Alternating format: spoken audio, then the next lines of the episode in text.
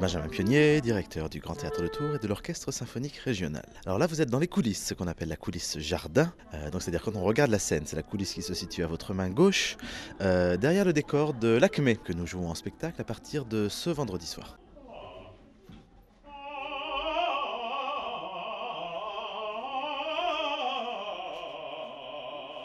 Le Grand Théâtre de Tours est un théâtre qui date de la fin du 19e siècle, qui est, j'aime à dire, un peu dans son jus, parce qu'il n'y a pas eu de modification majeure, à part quelques réfections de la salle. Mais vous avez par exemple donc sous nos pieds, euh, vous avez les dessous de scène. C'est-à-dire que nous avons une scène qui est inclinée à 4%, avec la pente qui se faisait habituellement à la fin du 19e siècle. Et donc vous avez plusieurs niveaux de dessous qui ont gardé la machinerie, la machinerie du 19e siècle.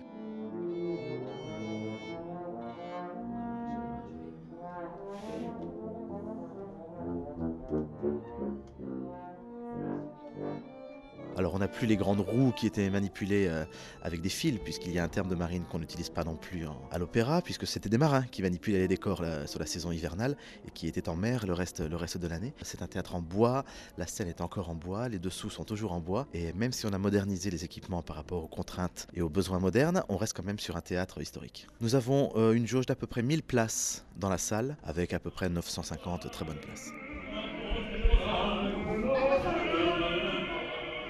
Alors l'Acmé, c'est un opéra français de la fin du 19e siècle qui est célèbre pour deux choses. D'abord pour un duo des fleurs qui a fait les beaux jours de la publicité British Airways et pour un air qui est très célèbre qui s'appelle l'air des clochettes.